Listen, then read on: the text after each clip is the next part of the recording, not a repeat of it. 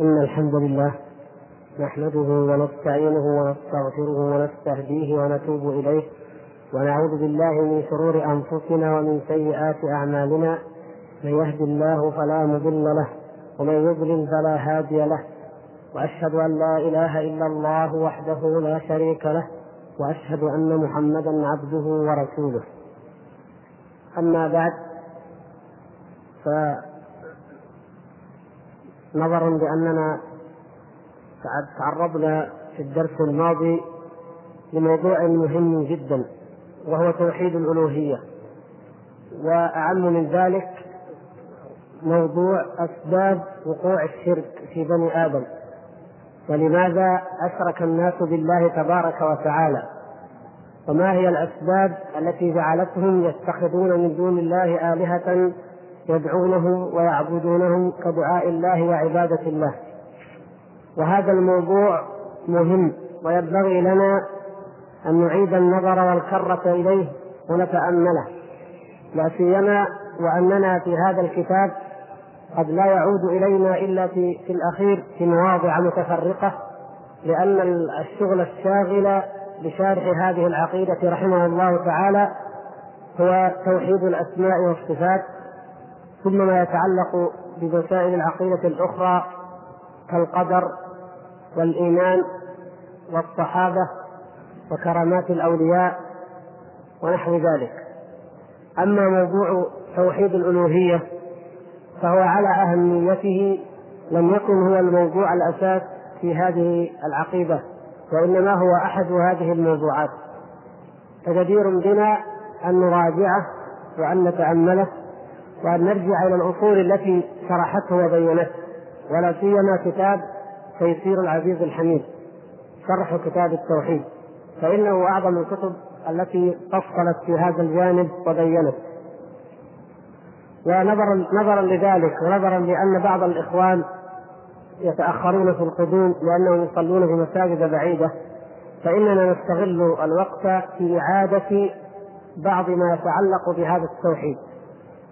فنقول مستعينين بالله إن توحيد الربوبية لم تكن تنازع فيه الأمم السابقة أي الإيمان والإقرار والاعتراف بأن الله سبحانه وتعالى هو وحده الخالق الرازق المحيي المميت الذي يدبر الأمر وينزل الغيث.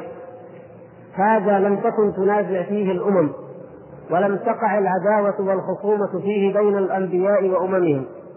وإنما جاء الرسل والأنبياء من الله سبحانه وتعالى إلى الناس ليقولوا لهم اعبدوا الله ما لكم من إله غيره. أي جاءوا داعين إلى إفراد الله سبحانه وتعالى بتوحيد الألوهية أو توحيد الإلهية. فهذا هو الذي وقعت فيه الأمم وقعوا في شرك العبادة. شرك العبادة عبادة غير الله سبحانه وتعالى ودعاء غير الله والاستغاثة بغير الله ورجاء النفع أو الضر من عند غير الله تبارك وتعالى والذبح لغير الله والنذر لغير الله واعتقاد أن غير الله تبارك وتعالى يعلم الغيب أو أنه يملك من الأمر شيء يملك من الأمر شيئا. هذا هو الموضوع الذي كان الذي وقع الشرك وقعت به وقع به الشرك. عندما اختلفت الأمم اختلف الناس بعد أن كانوا عشرة قرون بعد آدم عليه السلام على التوحيد كان الناس أمة واحدة فبعث الله النبيين. أي فاختلفوا فبعث الله النبيين مبشرين ومنذرين. فكانوا عشرة قرون على التوحيد حتى جاءتهم الشياطين فاجتالتهم عن دينهم وحولتهم وصرفتهم من التوحيد إلى الشرك فوقع الشرك في قوم نوح ووقوعه في قوم نوح وهم أول أمة مشركة على ظهر الأرض يبين لنا سببا من أهم الأسباب لوقوع الشرك. فإن الشرك في قوم نوح إنما وقع بسبب تعظيم الصالحين تعظيم الأولياء أو الصالحين أو المتقين أو العباد الذين يظن الناس بهم الخير. فإذا عظم هؤلاء وقدسوا بغير ما أمر الله وبغير ما شرع الله سبحانه وتعالى فإن ذلك يكون ذريعة إلى الشرك ثم يؤدي في النهاية إلى الشرك. فإن هؤلاء الذين ذكرهم الله تبارك وتعالى من آلهتهم ودا وسواع ويغوث ويعوق ونسرا هؤلاء كانوا رجالا صالحين من قوم نوح كما في الحديث الذي رواه الإمام البخاري. فكانوا قوم صالحين. من قوم نوح. فأراد الشيطان أن يضل قوم نوح. فقال لهم لو صورتم هؤلاء لو عملتم لهم التماثيل لتذكرتم عبادة هؤلاء لله وتذكرتم قربهم من الله تبارك وتعالى فعبدتم الله سبحانه وتعالى مثل ما يعبده هؤلاء. لأن هؤلاء يذكرونكم بالله وبعبادة الله وبتقوى الله. هذا هكذا زين لهم الشيطان أول الأمر فوضعت وضعت التماثيل لهم ليتذكروا بها عبادة الله سبحانه وتعالى للتذكر فقط. ثم نسخ العلم تناسخ العلم وتخلف الخلوف عادة الأمم هكذا هكذا عادة الأمم تخلف خلوف وأجيال فتنسى الغرض الأساسي الذي من أجله أنشئت البدعة أو نسب التمثال ينسى ذلك الغرض ويتخذ التمثال أو الصورة إلها معبودا من دون الله تبارك وتعالى. فحدث ذلك وعبدت هذه الآلهة من دون الله. بدل أن كانت تذكرهم بعبادة الله أصبحت أوثانا معبودة من دون الله. وهذا هو أحد أسباب وقوع الشرك في بني آدم. أي تعظيم غير الله وتقديس غير الله سبحانه وتعالى بما لم يشرعه الله سبحانه وتعالى. وقلنا إن هذا هو ما ذكره الله سبحانه وتعالى من العدل أو من التسوية التي قال الله تبارك وتعالى فيها الحمد لله الذي خلق السماوات والأرض وجعل الظلمات والنور ثم الذين كفروا بربهم يعدلون. وقال في آية أخرى حكاية عن أهل النار قالوا تالله إن كنا لفي ضلال مبين إذ نسويكم برب العالمين. فهم عدلوا برب العالمين غيره وسووا برب العالمين سبحانه وتعالى غيره في ماذا؟ في هذا الجانب في التعظيم والمحبة والتقدير لا في اعتقاد أن غير الله هو الذي يخلق أو يرزق أو يضر أو ينفع أو يحيي أو يميت أو يدبر الأمر أو ينزل الغيث بل هو من شرك المحبة والتعظيم والتقديس كما قال الله تبارك وتعالى ومن الناس من يتخذ من دون الله أندادا يحبونهم كحب الله والذين آمنوا أشد حبا لله. فهذا هو شرك المحبة والتعظيم وهو من أخطر وأعظم أبواب الشرك. هذا هذا الذي وقع في قوم نوح وهذا هو سببه. وقلنا بعد ذلك أو من لوازمه أن هؤلاء المشركين وإن كانوا يدعون هؤلاء الصالحين أو الأنبياء أو المقربين إنما كانوا يدعونهم وقت الرخاء. أما في وقت الشدة فإنهم إذا ركبوا في الفلك وجاءتهم الريح من كل مكان وأحاط بهم الموت فإنهم كما قال الله تبارك وتعالى دعوا الله مخلصين له الدين. يدعون الله سبحانه وتعالى بإخلاص ويتضرعون إلى الله تبارك وتعالى وحده لا شريك له طالبين منه الغوث. وهذا بخلاف شرك المتأخرين. فإنهم يدعون غير الله تبارك وتعالى في الرخاء وفي الشدة وهذا من أعظم البلاء. بل الذي وقع في هذه الأمة نسأل الله سبحانه وتعالى أن يرفعه عنها أن يرفع عنها الشرك وأن يرفع عنها الذل. الذي وقع أنهم يدعو يعتقدون أن لغير الله تبارك وتعالى تصرفا في الربوبية.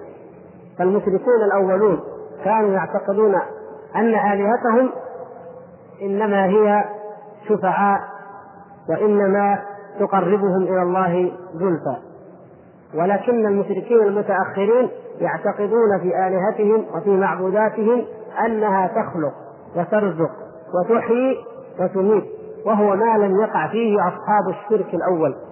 وهذا دليل على الانحطاط فإن البشرية كلما تقدم بها الزمن كلما بعدت عن رسالات الأنبياء كلما ازدادت انحطاطا وشركا والعياذا بالله. وأعظم المصائب أن يقع هذا الشرك ممن ينتمي إلى أمة محمد صلى الله عليه وسلم. فيعتقد أن الأقطاب أو النجباء أو الأبدال أو الأولياء يملكون النفع والضر والخلق والرزق والتصرف في الكائنات. وكما يزعمون أن الله سبحانه وتعالى قد وكل أمر تصرف العالم إلى هؤلاء الأولياء وهم يتصرفون فيه كما يشاءون. ويقولون ذلك تلبيسا على الناس. حتى إذا قال أحدهم الله تعالى هو المتصرف في كل شيء قالوا نعم الله هو المتصرف في كل شيء ولكنه تعالى يعطي من يشاء فيتصرف في ملكه. وهذا من ابطل الباطل. لماذا؟ لأن الله سبحانه وتعالى إن أعطى أحدا أو أكرم أحدا من العباد أو من الأولياء أو من الصالحين فلن يعطي أحدا شيئا من خصائص الألوهية. يعطيه شيئا مما خلق سبحانه وتعالى. يتفضل عليه بما يشاء إلا خصائص الألوهية لأن هذه ألوهيته سبحانه وتعالى وهذه التي من أجلها خلق السماوات والأرض فالملائكة المقربون والأنبياء والمرسلون ثم بعد ذلك عباد الله جميعا والخلق جميعا يعبدون الله سبحانه وتعالى ويتوجهون إليه تبارك وتعالى. وهذا هو شأنهم. وهذا هو ديدنهم جميعا هو أن يعبدوا الله. فلا يمكن ولا يصح بحال من الأحوال أن يعطي الله سبحانه وتعالى احدا منهم شيئا من خصائص الألوهية. فإن هذا تكذيب لما هو ثابت بالقران وبالسنه وعلى ألسنة جميع الأنبياء من أن الله سبحانه وتعالى هو وحده الإله. فهذا تكذيب لرسالات الأنبياء جميعا وللقرآن خاصة. أن الله تعالى يمكن أن يعطي احدا من البشر شيئا من خصائص الالوهيه يعطيه الوهيته سبحانه وتعالى هذا لا يمكن ابدا. وإن قالوا إن الله هو الذي يعطي هؤلاء الأولياء التصرف في الأكوان والقدرة على الخلق والرزق والإحياء والإماتة. فإن هذا من الباطل الذي ترده بديهه المسلم وفطرته لعلمه اليقيني لأن الله تعالى إنما بعث الأنبياء من قبل وبعث آخرهم محمد صلى الله عليه وسلم كما قال ولقد بعثنا في كل أمة رسولا أن اعبدوا الله واجتنبوا الطاغوت فكيف يجعل سبحانه وتعالى غيره إلها وطاغوتا يعبد من دونه بأن يعطيه خصيصة من خصائص الألوهية أو حقا من حقوق الألوهية؟ هذا ما لا يمكن أبدا. فكان هذا من أسباب وقوع الشرك.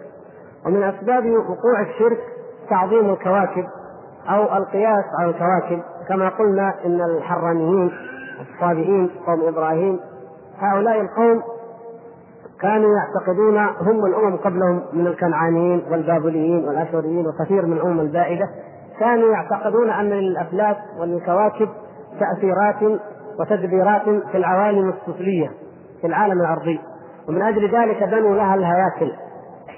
وكانوا يعتقدون ذلك فيها ثم جعلوا لها صوروا على مثال تلك الأصنام على مثال تلك الكواكب صوروا الأصنام ونحتوا الأصنام وأخذوا يعبدون هذه الأصنام من دون الله تبارك وتعالى بسبب هذا الاعتقاد.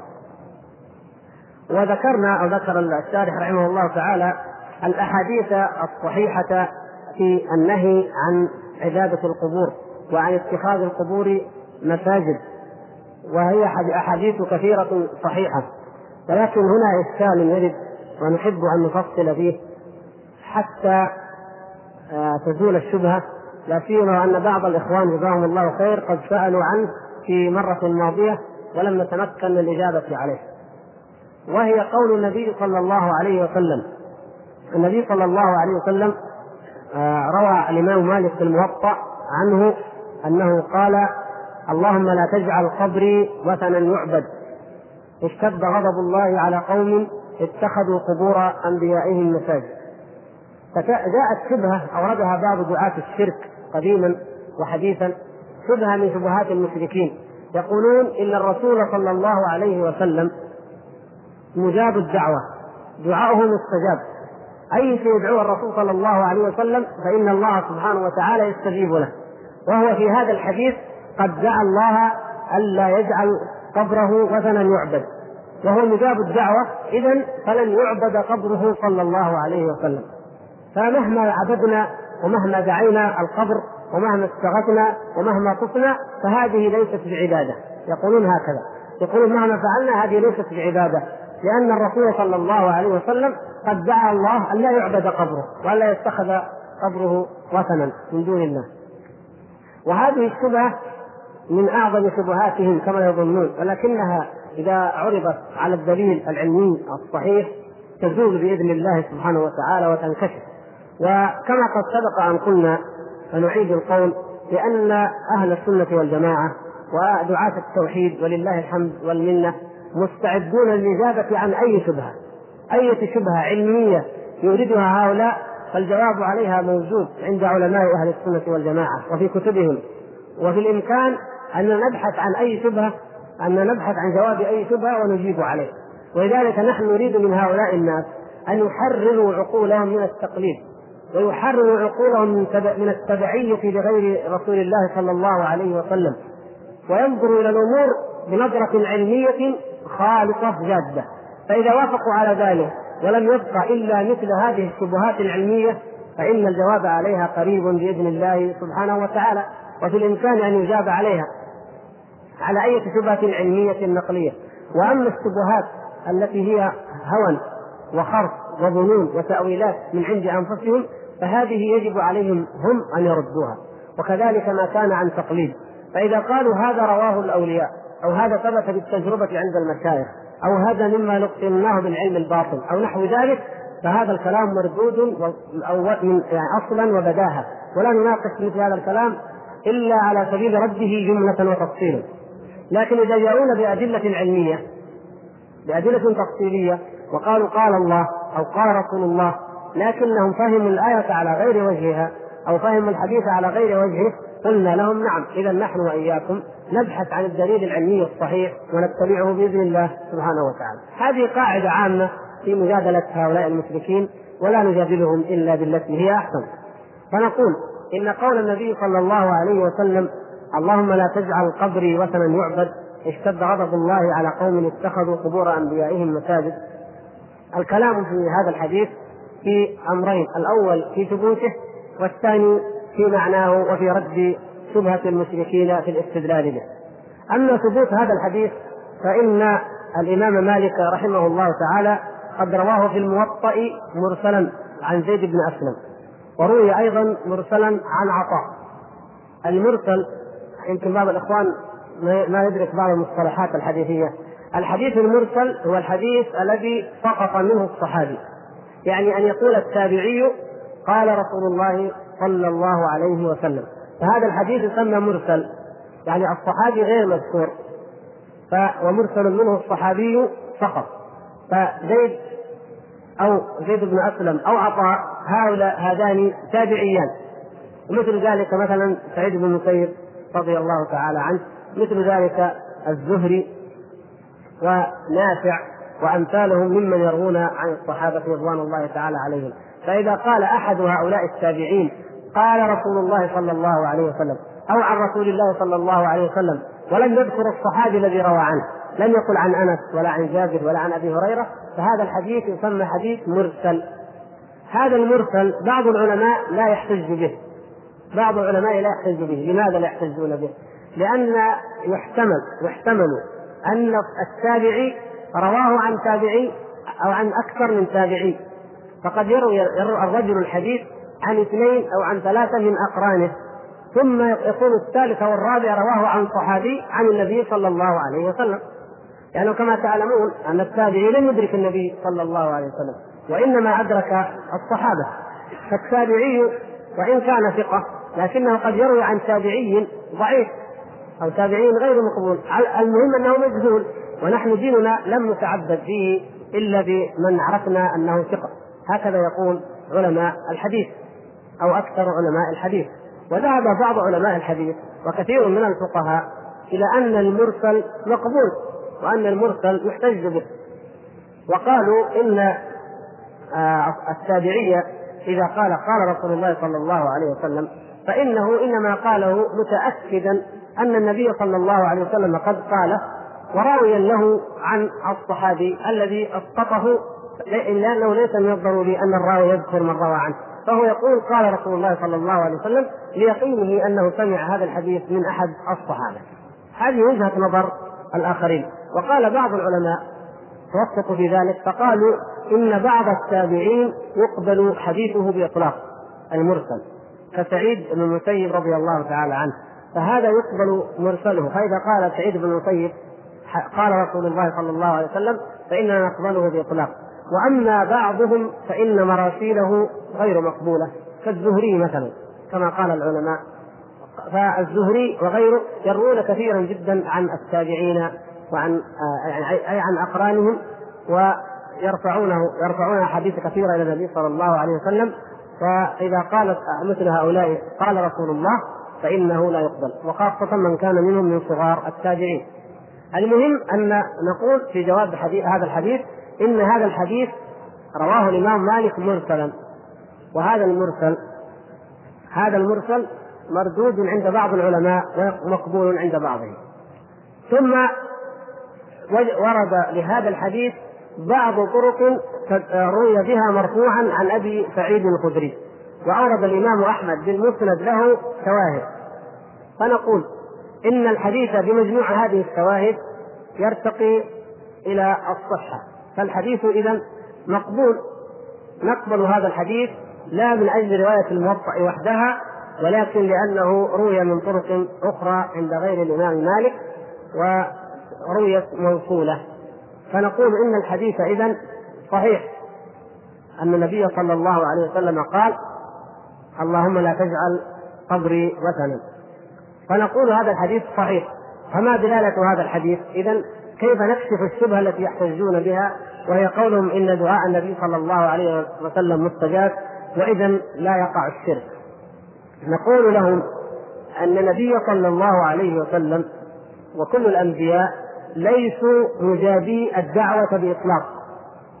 ليس صحيحا أن النبي صلى الله عليه وسلم يستجاب له كل دعوة يدعو بها صلى الله عليه وسلم. وهذا لا غرابة فيه بل وردت وصحت عن النبي صلى الله عليه وسلم أحاديث لم يستجب فيها دعاء النبي صلى الله عليه وسلم لماذا؟ لأن الله سبحانه وتعالى له حكم عظيمة لا يدركها بشر وإن كان نبيا له حكم عظيمة لا يدركها البشر حتى الأنبياء وهو تبارك وتعالى قد قدر أقدارا وقد كتب في اللوح المحفوظ أقدارا وأمورا مما تجري مما تقتضيها حكمته. فتقع هذه الأمور وتجري في الكون ولا يحيط الأنبياء ولا غيرهم بها علما. فيأتي النبي فيدعو الله سبحانه وتعالى بدعوة ويقول الله تبارك وتعالى قد قضى وقدر أن هذا الأمر يمضي وينفذ. فلا تستجاب دعوة النبي في هذه في هذا الأمر. لا لأن هذا النبي لا غير مقبول عند الله. فإن الأنبياء جميعا مقبولون عند الله سبحانه وتعالى. ولا سيما رسول الله صلى الله عليه وسلم الذي هو أفضلهم صلى الله عليه وسلم وهو سيد البشر يوم القيامة سيد ولد آدم يوم القيامة. لا لأجل ذلك ولكن لأن لله تعالى حكما عظيمة مثال ذلك لو أن أحدا منا كان آه، رجلا صالحا عابدا تقيا ما دعا الله تبارك وتعالى في شيء إلا واستجاب له. وقد كان في هذه الأمة من هو مجاب الدعوة مثل سعد بن أبي وقاص رضي الله تعالى عنه. كان مجاب الدعوة. طيب لو أن أحدا ممن أعطي إجابة الدعوة أكرمه الله بهذه الكرامة من شدة عبادته لله أعطي إجابة الدعوة فذهب فدعا الله سبحانه وتعالى أن يبعث الرسول صلى الله عليه وسلم مثلا أو يبعث أبو بكر حتى يراه. هل يقبل الله تعالى منه؟ لا يقبل. لماذا؟ لأنه وإن كانت دعوتك مجابة فإن الدعاء لا يجوز الاعتداء فيه. فهذا من الاعتداء في الدعاء. أن تدعو الله بأمر غير مقبول غير أمر قد أمر قد قضى الله سبحانه وتعالى أنه لا يقع في اللوح المحفوظ فلا يصح أبدا أن تدعو الله به. فإذا دعوت الله تعالى أنت به فإن دعاء أنك معتدي بالدعاء وهذا الدعاء مردود.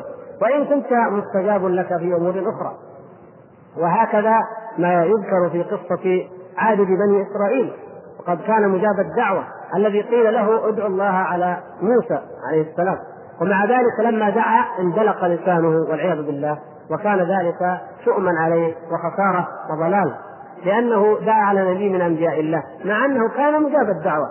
لكن استجاب الدعوة في ماذا؟ بعدم الاعتداء. فيما لم يقضي الله سبحانه وتعالى في اللوح المحفوظ أنه قد قضي وانتهى ولا مرد لأمر الله سبحانه وتعالى ولا راد لقضائه. ولهذا جاء الحديث عن النبي صلى الله عليه وسلم. النبي صلى الله عليه وسلم دعا الله سبحانه وتعالى ثلاث دعوات ثلاث دعوات. فاستجاب له الله تبارك وتعالى دعوتين ولم يستجب له الثالثة. لماذا؟ بين النبي بين الله تعالى ذلك. قال يا محمد إني إذا قضيت قضاء فإن قضائي لا يرد. فدعا النبي صلى الله عليه وسلم دعا ربه ألا يهلك أمته بسنة بعامة أن لا يهلك أمته بالجذب بالقحط العام الذي يفنيهم جميعا. كما بينت في الرواية الأخرى أن لا يهلكهم جوعا. وفي رواية أخرى أعظم أعم من ذلك دعا الله تبارك وتعالى أن لا يهلكهم بما أهلك الأمم قبلهم. فالرسول صلى الله عليه وسلم دعا لنا الله تعالى أن لا يهلكنا بما أهلك الأمم قبلنا. وفي بعض الروايات وهي كلها صحيحة. بعض الروايات عينت أنه الغرق. قال اللهم لا تهلكهم لا تهلكهم بالغرق. أو قال دعوت ربي أن لا يهلك أمتي بالغرق. الشاهد الرواية الأعم هي ماذا؟ هي أن النبي صلى الله عليه وسلم دعا الله أنه لا يهلك هذه الأمة بمثل ما أهلك به الأمم قبلنا. إما أن يغرقها جميعا كما أغرق قوم نوح. إما أن يرسل عليهم فتهلك فتهلكهم جميعا. وإما أن يهلك يرسل عليهم الريح العقيم فتهلكهم جميعا كما فعل بثمود وبعاد. كل ذلك يعني هذا رفع عن هذه الأمة عن هذه الأمة. ورفع عن هذه الأمة المسخ والقذف من السماء أيضا. هذا مما رفع عن هذه الأمة استجابة لدعوة النبي صلى الله عليه وسلم. أي كلها رفع عنها جميعا. فلا تهلك جميعا ولا تهلك كلها بعذاب مثل مثل عذاب الأمم السابقة. ودعا النبي صلى الله عليه وسلم ربه تبارك وتعالى أن لا يسلط عليه. الدعوة الثانية أن لا يسلط على أمته أهل الشرك. أن لا يسلط عليهم المشركين. أو في رواية حديث شداد قال وأن لا يسلط عليهم عدوا من سوى أنفسهم فيستبيح بيضتهم. فاستجيب له ذلك. واستجاب الله سبحانه وتعالى لنبيه صلى الله عليه وسلم لئلا يسلط علينا الكفار فيستأصلوننا جميعا ويقضون علينا جميعا. فإنه لا تزال في هذه الأمة باقية ولا تزال طائفة منصورة يقاتلون على أمر الله لا يضرهم من خالفهم حتى يأتي أمر الله. فإن الأعداء يسلطون على بعض بلاد المسلمين في بعض الأمكنة لكن لا يسلط الله تعالى علينا اليهود ولا النصارى ولا المشركين فيبيدوننا إزالة تامة حتى لا يبقى على ظهر الأرض مسلم. هذا لا يقع. فهذا أيضا مما رفع عن هذه الأمة. هذه هي الدعوة الثانية. ودعا الله سبحانه وتعالى الرسول صلى الله عليه وسلم ألا يجعل بأسنا بيننا شديدا. فقال الله تعالى لا. هذه الثالثة لم تستجب للرسول صلى الله عليه وسلم. أننا لا يكون بأسنا بيننا شديدا. أي أن لا يسلط بعضنا على بعض. يسلط بعضنا على بعض. نحن المسلمين بعضنا يتسلط على بعض. فقال الله تعالى له يا محمد إني إذا قضيت قضاء فإن قضائي لا يرد. وإني لن أهلك أمتك بسنة بعامة أو إني وعدتها ألا أهلكها بسنة بعامة وأن لا أسلط عليهم عدوا من سوى أنفسهم فيستبيح بيضتهم حتى يقتل بعضهم بعضا ويسبي بعضهم بعضا. فإذا إذا المرفوع الثالثة هذه لم ترفع لم تستجب. رفع عنا العذاب العام ورفع عنا التسليط العام ولكن لم يرفع عنا أننا يسبي بعضنا بعض أن نكون شيعا وأن نكون فرقا يقتل بعضنا بعضا وأن ثم يسلط علينا بعد ذلك المشركون. وهذا الذي جاء في هذا الحديث قد جاء في صريح القرآن مع بيان سبب النزول. وهو قول الله تبارك وتعالى في سورة الأنعام قل هو القادر على أن يبعث عليكم عذابا من فوقكم أو من تحت أرجلكم أو يلبسكم شيعا ويذيق بعضكم بأس بعض. وروى الإمام البخاري رحمه الله تعالى في تفسير هذه الآية أو في هذه الآية أن النبي صلى الله عليه وسلم لما نزلت قال قل هو القادر على أن يبعث عليكم عذابا من فوقكم. قال أعوذ بوجهك. أعوذ بوجهك. فاستعاذ النبي صلى الله عليه وسلم أن ينزل الله سبحانه وتعالى علينا عذابا من فوقنا إما إما القذف بالحجارة من السماء وإما الغرق والمطر الذي يغرق وإما أي عذاب يأتي من السماء كالصيحة أو الصاعقة ونحو ذلك. قال أو من تحت أرجلكم؟ قال أعوذ بوجهك والنبي صلى الله عليه وسلم يكذبهم بنص الحديث الذي قال يولد على الرواية التي قالت يولد كل مولود يولد على الملة أو على هذه الملة على هذه الملة أي يولد متدينا بهذا الدين. فهذا فهذا صريح في أن المولود لا يولد سالدا لا يعرف شركا ولا توحيدا بل يولد على التوحيد الذي أخذ الله سبحانه وتعالى ميثاقه علينا في الفطرة وإذ أخذ ربك من بني آدم من ظهورهم ذريتهم وأشهدهم على أنفسهم ألست بربكم؟ قالوا بلى. ولذلك لما لما يدخل أهل النار النار يوم القيامة فيقول الله سبحانه وتعالى كما في الحديث الصحيح فيقال لأهل النار أو لبعض أهل النار يا ابن آدم لو أن لك ملك الأرض جميعا أتفتدي به من عذاب النار؟ فيقول نعم يا رب والله لو كان لي ملك الأرض لافتديت به من هذا العذاب الذي أنا فيه والعياذ بالله عذاب جهنم. فيقول الله سبحانه وتعالى قد طلبت منك ما هو أهون من ذلك قد أخذت عليك العهد وأنت في صلب أبيك ألا تشرك بي شيئا. الشاهد هو قوله صلى الله عليه وسلم في هذا الحديث الصحيح قوله في صلب أبيه. فإن هذا يدل على أن الميثاق الذي أخذه الله سبحانه وتعالى على بني آدم إذا أخذ من ظهورهم ذريتهم أنه ميثاق حقيقي وأنه عهد حقيقي أخذه الله تعالى عليهم في الأصلاب ثم بعد ذلك يقرون به وتبقى في فطرهم والميثاق الفطري هذا سيأتي إن شاء الله موضوعه في موضوعات ثانية. لكن الشاهد منه أن هذا الميثاق الذي أخذه الله سبحانه وتعالى في عالم الذر أيضا ولد به الإنسان في عالم الوجود في العالم الحقيقي الذي نعيشه الآن فكل مولود يولد على الفطرة. ومن أراد التوسع في موضوع الفطرة والرد على أقوال المعتزلة هؤلاء فليراجع آه، كتاب شيخ الإسلام ابن تيمية درء تعارض العقل والنقل فإنه الجزء الثاني منه والتاسع كلها امتداد وشرح لهذا الحديث وبيان لأدلة لكلام المعتزلة والمتكلمين والفلاسفة وإبطال لهم ونقل لكلام العلماء في معنى ذلك ومنهم الإمام مالك ومنهم أبو عمر بن عبد البر وأمثالهم. فالشاهد أنه أن هذا هذا هو المعنى الحقيقي للحديث. فلا يقال إن معناه إنه يولد ساذجا وذكر حديثا آخر سبق في المرة الماضية حديث عياض بن حمار رضي الله تعالى عنه.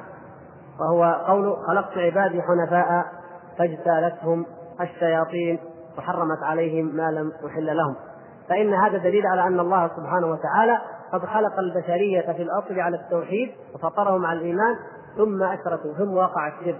وكذلك كل واحد من آحاد بني آدم فإنه يولد على التوحيد حتى تجتاحه وتجتاله شياطين الإنس أو شياطين الجن فيصرفونه ويحولونه من التوحيد من الشرك من التوحيد إلى الشرك ومن الفطرة التي هي دين الله سبحانه وتعالى كما قال تعالى فأقم وجهك للدين حنيفا فطرة الله التي فطر الناس عليها لا تبديل لخلق الله ذلك الدين القيم ولكن أكثر الناس لا يعلمون. فهذا دين الإسلام هو دين الفطرة وهو الدين القيم وإن اختلفت الشرائع. فإن الله سبحانه وتعالى جعلنا على ملة إبراهيم وأمرنا ثم أوحينا إليك أن اتبع ملة إبراهيم حنيفا. فهذه ملة إبراهيم وملة الأنبياء جميعا. التوحيد الذي هو دين الفطرة لا تغيير له أبدا. ولكن الشرائع والتعبدات تختلف من دين إلى دين. ثم يقول وهذا الذي أخبر به صلى الله عليه وسلم هو الذي تشهد الأدلة العقلية. بصدقه الحقيقة هذه الصفحة الأدلة العقلية التي ذكرها فيها صعوبة ولا يستطيع أن يعني كل إنسان أن يفهمها إلا أن أن تؤخذ كلمة كلمة ومع ذلك فائدتها النهائية واضحة وهي ما سبق أن قلنا من الحديث. ونحب أن ننبه بهذه المناسبة وحتى لا يتخوف بعض الإخوان من بعض موضوعات تأتينا أيضا في ما سيأتي في شرح هذه العقيدة أن نقول إننا إن شاء الله تعالى سوف نقتصر على الأمور التي يكون إيضاحها أولا الأمور النقلية التي جاءت في الآيات والأحاديث والشيء الثاني الأمور العقلية التي تكون واضحة وجميلة.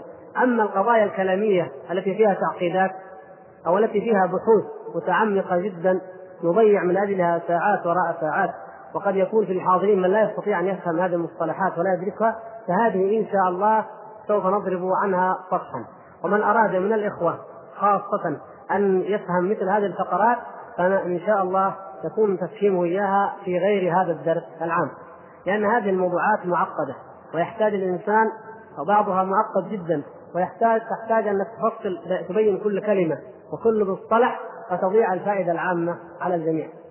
وهذا الأمر ليس يعني بدعا من عندنا بل أنه حتى في الجامعات كما تعلمون أن هذا الكتاب مقرر في كليات المملكة تقريبا جميعا كليات الشريعة أو الدعوه هناك مواضع تحدث من المنهج إذا كانت في مثل هذه الأمور حتى إذا وصل الإنسان للمستوى الرابع مثلا واستطاع أن يفهم المصطلحات فإنه يستطيع أن يفهمها. نقول إن هذا الموضع هذه التفصيلات ليست صعبة جدا لكن أحببنا أن ننبه على ما بعدها وإلا في, في الإمكان أن تفهم. ونحن نوضحها جميعا هذه الوجوه التي ذكرها ومنها ومنها نوضحها إن شاء الله بوجه واحد. إذا فهم تفهم جميعا بإذن الله. فنقول الإنسان كل إنسان هو عنده إرادة وعنده إحساس حساس مريد كما قال النبي صلى الله عليه وسلم أصدق الأسماء ماذا؟ حارس وهمام. حارس وهمام. لأن كل إنسان من البشر هو حارس وهمام مؤمنا كافرا غبيا ذكيا أيا كان. ما دام هو إنسان فهو حارس وهمام. يعني تأتي إرادات واعتقادات تصورات ويأتي ويقوم بماذا؟ بأعمال يعملها بناء على هذه الإرادات وهذه الإحساسات. هذه موجودة عند كل إنسان. والله سبحانه وتعالى قد فطر كل إنسان أن إرادته وهمه وحرصه يكون فيما ينفعه لا فيما يضره. فأنت عندما تعمل أي إنسان عندما يعمل أي عمل إنما يجتهد في عمل ماذا؟ في عمل ما يضر ما ينفعه. وإن كان قد يكون ضارا هذا شيء آخر. الكافر يجتهد في عبادة الأصنام مثلا. النصارى يجتهدون في نشر دينهم وهو باطل مثلا. هذا شيء آخر. المهم أنه حسب ما يعتقد هو ويرى أنه نافع يكون اجتهاده ويكون حرصه ويكون عمله. أليس كذلك؟ إذا هذه حقيقة واضحة. فنقول إذا كانت الفطرة بهذا الشيء وإذا كان الإنسان بهذا الشيء بأنه حارس وهمام وعامل وأنه لا ينفع لا لا يعمل ولا يكدح إلا فيما يعتقد أنه ينفعه لا فيما يعتقد أنه يضره. فالمشاهد والمحسوس الآن عند الناس جميعا أنهم جميعا يتجهون إلى الله سبحانه وتعالى. أن كل كل البشر الذين يولدون يولدون وهم يريدون أن يتبعوا دينا ما. يتجهون إلى رب ما. كما سبق أن بينا شبهة من يقول من الشيوعيين وأن من قد يقول إن الشيوعيين لا يتجهون إلى إله. لا. الشيوعي قبل أن يلقن مبادئ الحزب وقبل أن يعرف أن مصلحته الدنيوية هي في هذا في اتباع هذا الحزب هو أيضا متجه إلى الإله بأي شكل من الأشكال. لا يوجد على الإطلاق في أي عصر من العصور في أي أمة من الأمم في أي مجتمع من المجتمعات لا يوجد ابدا مجتمع بلا دين ابدا. حق أو باطل هذا شيء آخر. المهم أن هناك اتجاه إلى أن يكون هناك دين. في كل مجتمع محاولة دين موجود واتجاه واتجاه إلى أن يكون هناك الها معبودا. كما قد قلنا إن أكبر الملاحدة من أمثال البير كامو الذي هو من المدرسة العدمية كما يسمونها الذي مدرسة فلسفية أوروبية أنه قال إن مشكلة الإنسان المعاصر تتلخص في كلمة واحدة وهي البحث عن الإله. البحث عن الإله. هو لا يدري ماذا يعبد ويتجه يبحث عن ماذا؟ عن إله. فنقول إذا كل إنسان كل مجتمع كل أمة فطرت تتجه وتبحث عن إله وتبحث عن دين. فهذا دليل على وجود ماذا؟ على وجود الفطرة وعلى أن هذه الفطرة هي تتجه إلى الله سبحانه وتعالى. لكن قد تضل وقد تصيب ونضرب بذلك أمثلة واقعية أو حسية من واقع الحيوان نفسه. الحيوان إذا رأى النار ابتعد عنها ولا يمكن أن يأتي حيوان ويمشي ويتجه ويدخل في النار. إلا إذا وقع الخطأ. مثل ماذا؟ مثل الفراشة. لما ترى ترى ماذا؟ ترى الهالة ترى ألوان الطيف فتظن ان هذه ألوان الطيف من الجمال أو من مثل الأزهار الجميلة الجمال الذي أو الإغراء الذي تحدثه ألوان الطيف تجعل الفراشه تقع في النار لكن هي لا تريد أن تعذب نفسها. ولذلك وقعت في النار واحترق جناح من حتى تهرب وتحاول تتحرك لتبتعد عن النار وتشرد منها. اذا كل حيوان متجه كل إنسان متجه إلى ما ينفعه لا إلى ما يضره. فإن زين له أو لبس عليه أو أغري وقع فيما يضر فإنه سرعان ما يحاول الخروج. وذلك مثل المنافق أو الكافر. الكفار أيضا عندما يزين لهم الشبهات فيعبدون غير الله. الاتجاه إلى الإله موجود لكن زينت لهم الشبهات والشهوات والشيطان سول لهم أن يعبدوا غير الله. عبدوا غير الله وقعوا في النار فماذا يقولون؟ إذا وقعوا في النار ربنا أخرجنا منها فإن عدنا فإنا ظالمون. يدعون الله سبحانه وتعالى يتمنون أن يخرجهم الله من النار. لكن قد وقعوا فيها بسبب ماذا؟ بسبب التلبيس. لكن هل المشركون هل الكفار عبدوا غير الله ليدخلوا النار؟ هم يدخلوا النار؟ لا ما عبدوا ليدخلوا النار. بل قالوا ما نعبدهم إلا ليقربونا إلى الله زلفى. قل هذا تقرب إلى الله وهذا طريق الجنة. وقال كما قال بعض كبار قريش قالوا إن كان إن كان بندخل الجنة مع بلال ومع عمار ومع لا ما نريدها هم هم أصلا لا يريدون أن يدخلوا النار. ولا ولا يعبدون أصنامهم إلا لتدخلهم كما يظنون. إن كان هناك بعث إن كان هناك جنة فنحن أكثر اموالا وأولادا وما نحن بمعذبين. فقالوا ذلك للرسول صلى الله عليه وسلم. إن افترضنا على كلامك إن في جنة وفي نار فنحن أهل الجنة. ليش؟ قال لأن نحن أكثر اموالا وأكثر أولادا في هذه الدنيا. وقالوا مرات أخرى قالوا نحن الذين بنينا البيت ونحن الذين نعظم الحرم ونحن الذين نقتل الحجاج. فإن كان هناك من جزاء ومن عمل آه، يحاسب عليه الإنسان فجزاؤنا الجنة ونحن من أهل الجنة وليس أنت. وهكذا. الشاهد كل إنسان يتجه في نفسه إلى ما ينفعه وإلى ما يعتقد أن فيه مصلحته. ما لم يأتي صارف فيصرفه عن ذلك. مثل ما يأتي الشياطين فاجتالت بني آدم عن دينهم وقالت إذا عبدتم غير الله فهذا خير لكم. مثل ما زين الشيطان لأبوينا عندما قال لهما لما تغشاها حملت حمل خفيف فمرت به فلما أثقلت دعوا الله ربهما لنا كان صالحا لكنا من الشاكرين. لما قال لهما الشيطان إنه إذا إنه سيخرج سيشق بطنك أو سيكون له قرنين خوفها فقال سمياه ماذا؟ سمياه عبد الحارث. يعني الشيطان يسول أو يزين فيقع الوهم عند الإنسان فيتصور أن المصلحة في اتباع الشيطان. مثل القضية التي ذكرها الله تعالى في القرآن أوضح من ذلك. لما قال ما نهاكما ربكما عن هذه الشجرة إلا أن تكونا ملكين أو تكونا من الخالدين. سبحان الله. آدم عليه السلام نسي ما أخذ الله عليه من العهد ووقع في المعصية. لماذا؟ لأنه طمع في أن يكون الملائكة أو أن يكون من الخالدين. ونسي أن الله سبحانه وتعالى قد وعده أنه ما دام فيها ولم يأكل منها أنه لا يجوع ولا يعرى ولا يضحى ولا يمسه أي أذى ولا نصب ولا ألم. لكنه نسي طمعا في ماذا؟ طمعا في لذة أعظم من اللذة الموجودة. فالإنسان أي إنسان بما أنه حساس ومتحرك وله إرادات لا يعمل أي عمل إلا وأن يكون فيه مصلحته.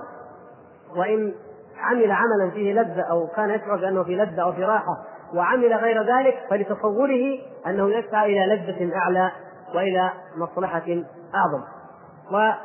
فما ما لم يصرفه صارف عن ذلك. فهذا دليل على ماذا؟ على وجود الفطرة وعلى أن الفطرة تتجه بطبيعتها إلى الله سبحانه وتعالى. فالاعتقاد بأن الله سبحانه الاعتقاد بالله الإيمان بالله سبحانه وتعالى لا شك أنه هو الحق. وأنه هو الصواب. فلو خلي الإنسان الإنسان الذي يبحث عن الحق لو خلي مع نفسه لاتجه إلى ماذا؟ إلى عبادة الله وحده لا شريك له. لكن تأتيه شياطين الجن والإنس وتلبس له الشرك وتزين له الشرك. وإلا فإنه لو خير أي إنسان على ظهر الأرض لو عرض أمامه حق وعرض أمامه باطل فإن الإنسان ولم يكن هناك أي مانع خارجي. كيف يعني مانع خارجي؟ يعني لم يأتي أحد بالقوة ويقول له عليك أن تشرب السم وتترك اللبن أو الماء نفترض أنه ما في مانع خارجي. وأن الإنسان عرض عليه لبن وعرض عليه سم. أي نوع من الطعام وأي نوع من المضار فإنه بطبيعته بفطرته يتجه إلى ماذا؟ إلى النافع ولا يأخذ الضار هكذا هكذا الإنسان بطبيعته. فكذلك فإذا قلنا إن توحيد الله سبحانه وتعالى هو الحق وهو النافع فلو عرض ولو على أي إنسان يهودي أو نصراني أو مجوسي أي إنسان عرض عليه أمامه مجردا ورأى التصديق ورأى التكذيب. وعلم حقا في نفسه أن التصديق بالنبي صلى الله عليه وسلم هو الذي يؤدي إلى المنفعة وهو الذي يؤدي إلى الخير فإنه يتجه إليه ويترك التكذيب الذي يؤدي به إلى النار. إنما قلنا يقع الشرك في ماذا؟ في أنه يلبس على الإنسان ما الذي ينفعه وما الذي يضره لكن لو خليت الفطرة لو جينا إلى هذا الإنسان وأقنعناه بأن يترك التقليد يترك تقليد الدين الذي نشأ عليه يترك الفلسفات التي ورثها يتخلى عن حقده على النبي صلى الله عليه وسلم وعلى دين الإسلام يتخلى عن تعصبه قلنا له اذل هذه الموانع الخارجية جميعا. ثم انظر بنفسك أنت. واختر الدين الذي تريد. ثم أزال هذه الحجب جميعا واخذ يقرأ القرآن بدأ بالفاتحة مثلا ثم البقرة قرأ في الأحاديث فإنه سيجد أن هذا هو الدين الحق وسوف يؤمن به. وإذا قرأتم الذين دخلوا في الإسلام ما كتبه الذين دخلوا في الإسلام لوجدتم هذا الكلام تصديقا لما يقوله الشارح هنا. أنه إذا خليت النفس عن الموانع الخارجية من التقليد أو من الاتباع فإنها تهتدي إلى الدين الحق.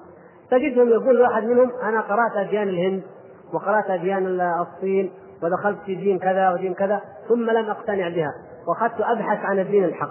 اذا هنا جاء جاء ما يقوله الشارح أن الفطرة تبحث وأنها لو تركت لاهتدت. قال في أثناء البحث تعرفت على شاب مسلم أو وقع بيده نسخة من القرآن أو كذا فلما قرأت عرفت أن هذا هو الدين الحق فاهتدى فأسلم. فهذا دليل على وجود الفطرة. لكن الفطرة وحدها لا تهتدي. وحدها. قد تضل الفطرة يتجه الانسان إلى شيء معين فيخطئ الطريق. من الذي يعدل الطريق ويقوم الطريق ويمنع الفطرة من الخطأ؟ من هو؟ الوحي.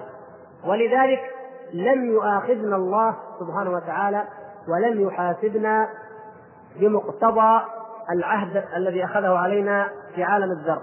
ولم يحاسبنا الله سبحانه وتعالى أو يؤاخذنا بمقتضى الفطرة التي فطرها في أنفسنا. وإنما بعث الله النبيين مبشرين ومنذرين وأنزل معهم الكتاب لئلا يكون للناس على الله حجة بعد الرسل أي الحجة والبلاغ إنما هو بدعوات الأنبياء. فهذا من حكمة الله ومن عدل الله بل من فضل الله سبحانه وتعالى علينا أنه لا يعذب أحدا وما كنا معذبين حتى نبعث رسولا.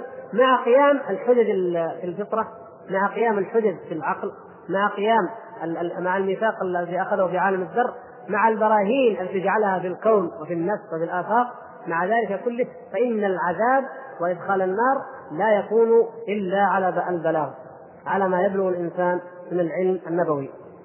نقول هذا ملخص لهذه الأوجه. وهو أن الفطرة تتجه إلى الله سبحانه وتعالى وأن الإنسان آه، لديه قابلية الاتباع كما أن لدى لدى كل إنسان قابلية التعلم ولديه قابلية العبادة لله وقابلية الاهتداء بهدي الله سبحانه وتعالى. فما لم يحل حائل أو يأتي حجاب من الحجب يحجب الإنسان عن التوحيد فإن بني آدم جميعا يتجهون إلى التوحيد. والمؤمن ليس مقلدا. المؤمن كل مسلم على ظهر الأرض ليس مقلدا لأنه مؤمن بالله بمقتضى الميثاق الفطري والميثاق في عالم الدرس وبمقتضى الفطرة التي خلقه الله تبارك وتعالى عليها وبمقتضى الإيمان بالنبي صلى الله عليه وسلم الإيمان الذي هو أقوى من البراهين العقلية الإيمان البدهي الذي هو أقوى من البراهين النظرية العقلية ومع ذلك فلكل مؤمن براهينه وحجته التي أعطاه الله سبحانه وتعالى إياها على قدر علمه وعلى قدر ما بلغه. يا محمد يحكى عن ابي حنيفة.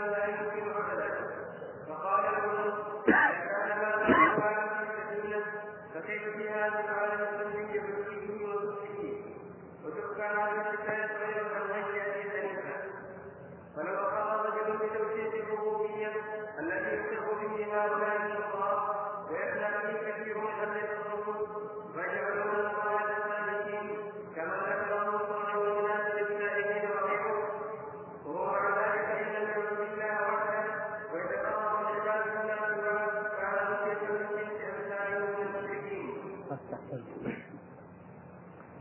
يقول المؤلف رحمه الله ويحكى يحكى عن أبي حنيفة، لماذا ذكرها بهذا؟ كلمة يحكى أو يقال معناها أن الخبر فيه كلام ليس موثوقا.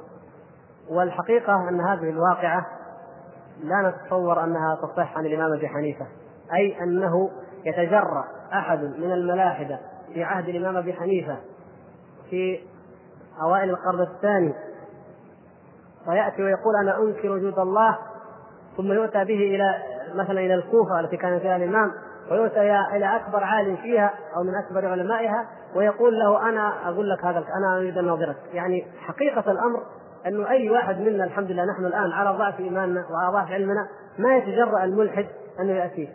فضلا عن يبحث عن عالم من علماء المسلمين الكبار ويقول أنا أبغى أناظره. لأن هذا يعني الله سبحانه وتعالى ضرب عليهم الذل. وعلماء المسلمين أصلا والمسلمون حتى العامة منهم يرفضون أن أن يقابلوا مثل هذا الإنسان أو يتحدثوا معه.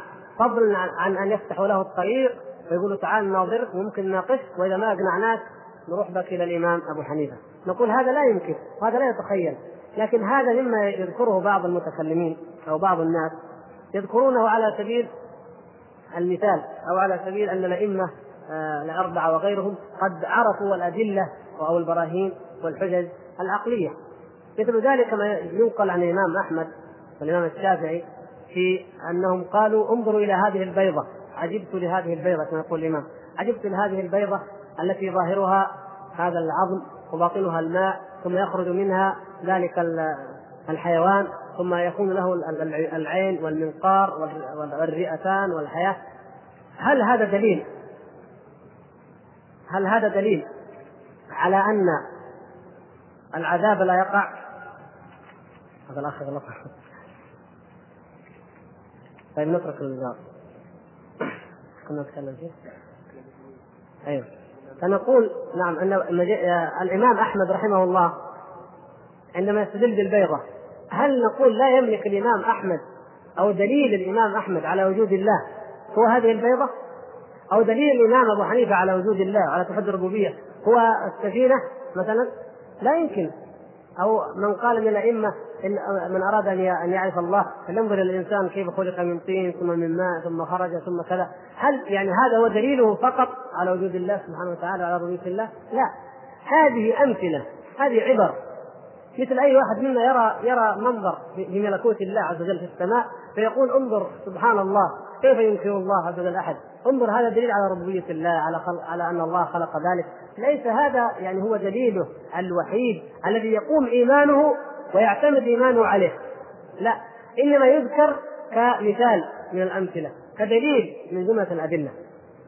فهذا الدليل دليل السفينة يذكر كذلك، لا يعني هذا أننا لم نؤمن بالله إلا بناء على هذا الدليل، أو أن هذا هو حجتنا الوحيدة، أو أن ما نملك على وجود الله إلا أمثال هذه الأدلة، لا، الله سبحانه وتعالى في كل شيء له آية تدل على أنه واحد تبارك وتعالى وهو جل شأنه وجوده أعظم وأيقن في النفوس من وجود المخلوقين أنفسهم.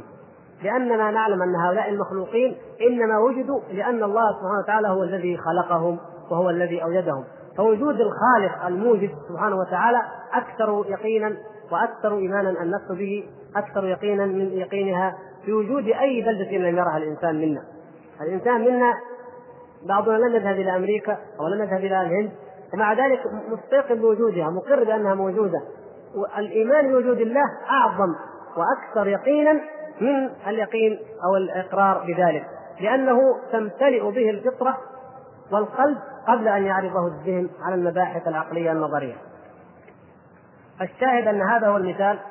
تفسيره واضح أنه لا يمكن أن تأتي سفينة يتجمع الخشب ثم يصبح سفينة ثم يحمل البضائع ثم يذهب بها ثم يفرقها ثم يعود هكذا من تلقاء نفسه. بل لا بد له من موجد ولا بد لها, لها من صانع صنعها. فكذلك الكون كله هو مثل هذه السفينة. الله سبحانه وتعالى هو الذي صنعها وهو الذي خلقها وهو الذي يدبرها ويسيرها ويقلب الليل والنهار سبحانه وتعالى. آه هنا قضية ما ذكره المؤلف منازل السائرين. كتاب منازل السائرين هذا كتاب ألفه الإمام أبو عبد الله الهروي آه صاحب الذي شرحه الإمام ابن القيم في كتابه مدارج السالكين شرح منازل السائرين.